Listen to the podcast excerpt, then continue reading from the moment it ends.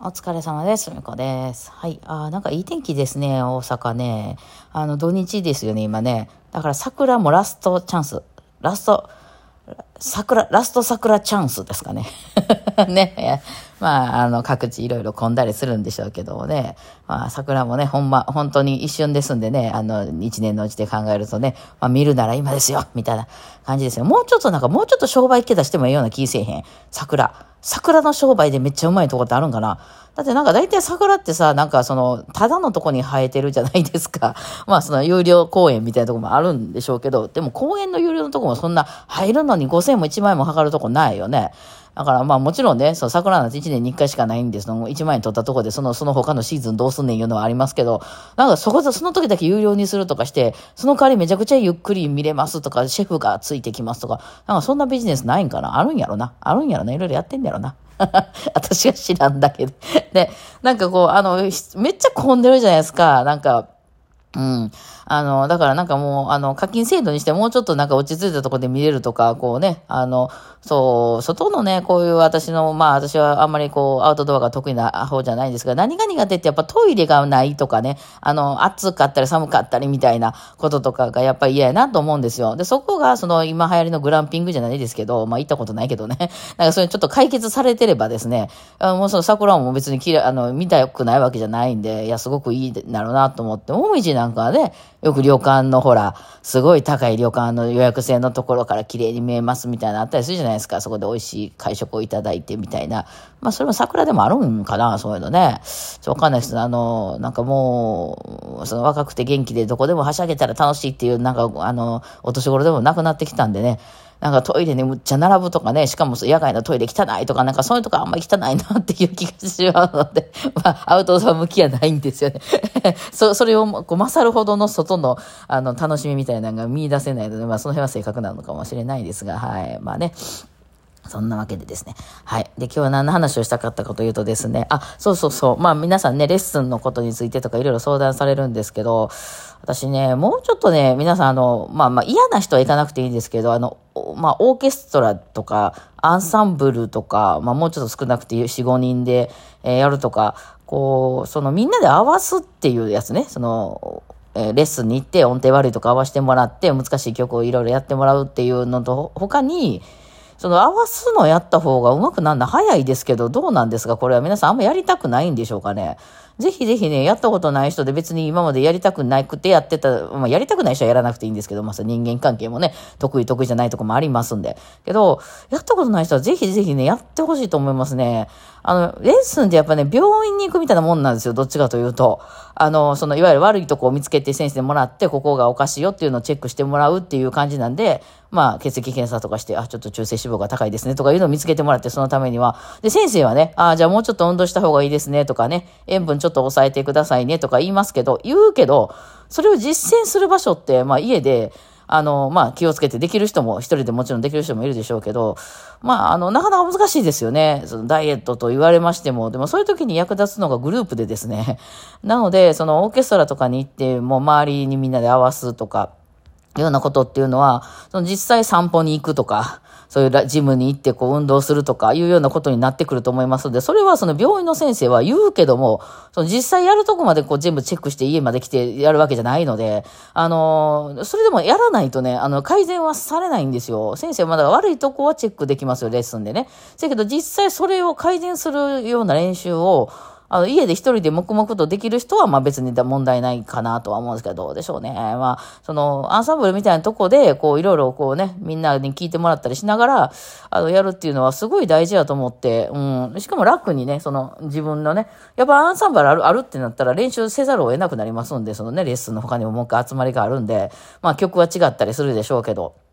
ね。なので、そのまあまあもちろん最近はあのオーケストラの曲を見てくれるみたいな、レッスンで見てくれるみたいなことはありますけどもね。うん。でもオーケストラの曲のレッスンで先生見るのちょっと難しいのが、そのオーケストラで何、どういうふうに弾いてるのかが先生は知らないってことなんですよね。クラシックってそれは言うてるみたいなのリズムが結構揺れたりするんですけど、それはね、指揮者によって変わりますよね。指揮者だったり、その、まあ、トップの決めてる人が、ここはすごくゆっくりするとか、ここは大きくするとか、小さくするとか決めますんで、それを選手は知らないので、だからその、ここはこうだよって言いづらいレッスンになっちゃうので、まあ一応その、最低限の音程とかリズムはチェックしますけど、その、どういうふうに仕上げてはるのかっていうのがわからないので、あの、その辺はちょっとやりにくかったりはしますが、まあ最低限のチェックとかはね、あの別にできますけどもね、そうなんですよね。でまあその、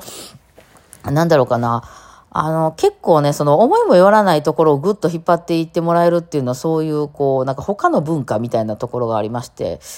よくあの、私がね、演奏してたりすると、ふみこさん早すぎると、なんかリズムが早い早いって、あれクラシックの人めっちゃ言いがちなんですけど、クラシック多分あんまり早く演奏、いや、そうでもないな。オーケストラにみんな入ってみめちゃくちゃ早いから、リズム。世の中の音楽のそのエンタメとして速さっていうのは絶対必要なんですよ。おお、すごいすごいすごいっていうところが、もちろん綺麗な音色であったり、そのゆっくりとしっとり歌い上げるみたいなのも大事なんですけど、世の中のポップスが全部バラードやったら何もおもろくなくないですか？なんか、お、盛り上がってきてもらえるってめっちゃ早いすげえみたいなね、その ね、あの、庭園をゆっくり見て回るのもいいですけど、いや、たまにはジェットコースターみたいなのもね、エンタメとしてやっぱあった方がいいと思うんで、え、ってなってくるとですね、その、あの、早い早いとか言っていて、いや、他のジャンル見てみと、あの、もうその、なんか、なんやろ、あの、スイングジャズとかね、見てももう、ありえないぐらい早いんですけど、だからそういうとこ一回通ってくると、なんかその別に、いや、早くはないよ、別にこういうジャンルやんっていうね、その、そうなんです。あの、まあちょっと前にエチュードの話なんかもありましたけどね、エチュードもね、ちゃんと一曲ね、すごい曲みたいに仕上がってるんですよ。ある程度のスピードで弾けば。そうなんですよ。ゆっくり弾いちゃうからわけわからなくなってますけど、その、すごい拡大しすぎててね、あの、写真を。あの、全体像が見えないですみたいになってますけど、ある程度早く弾くと一曲も早く終わりますんで、全体像見えやすかったです。もちろん難易度は上がりますよ。まあ、あるんで、えー、だからそういうのもね、その、やっぱり、外の世界に行かないと、その、自分の中で先生と自分で、まあ先生は特にそういう病院的な立ち位置なんで、まあゆっくりね、細かいとこまでちゃんと血液検査もして内容も調べてですね、あ、ここの数値が高いですねとかね、分離して考えてね、リズムとか音程も全部分離して考えて、あの、細かいところを見てますよ、どっちかというと。でも、その大きく、じゃあエンタメとしてどうなんみたいな、これ、あの、人が見て楽しいみたいな話になった時にですね、あの、それはやっぱりその、みんなでわーって弾いてみたって、うわ、はいえーみたいな ことをやらないとですね、またゆっくりとか逆に遅みたいな、もう指が持ちませんみたいな、そういう世界もあるので、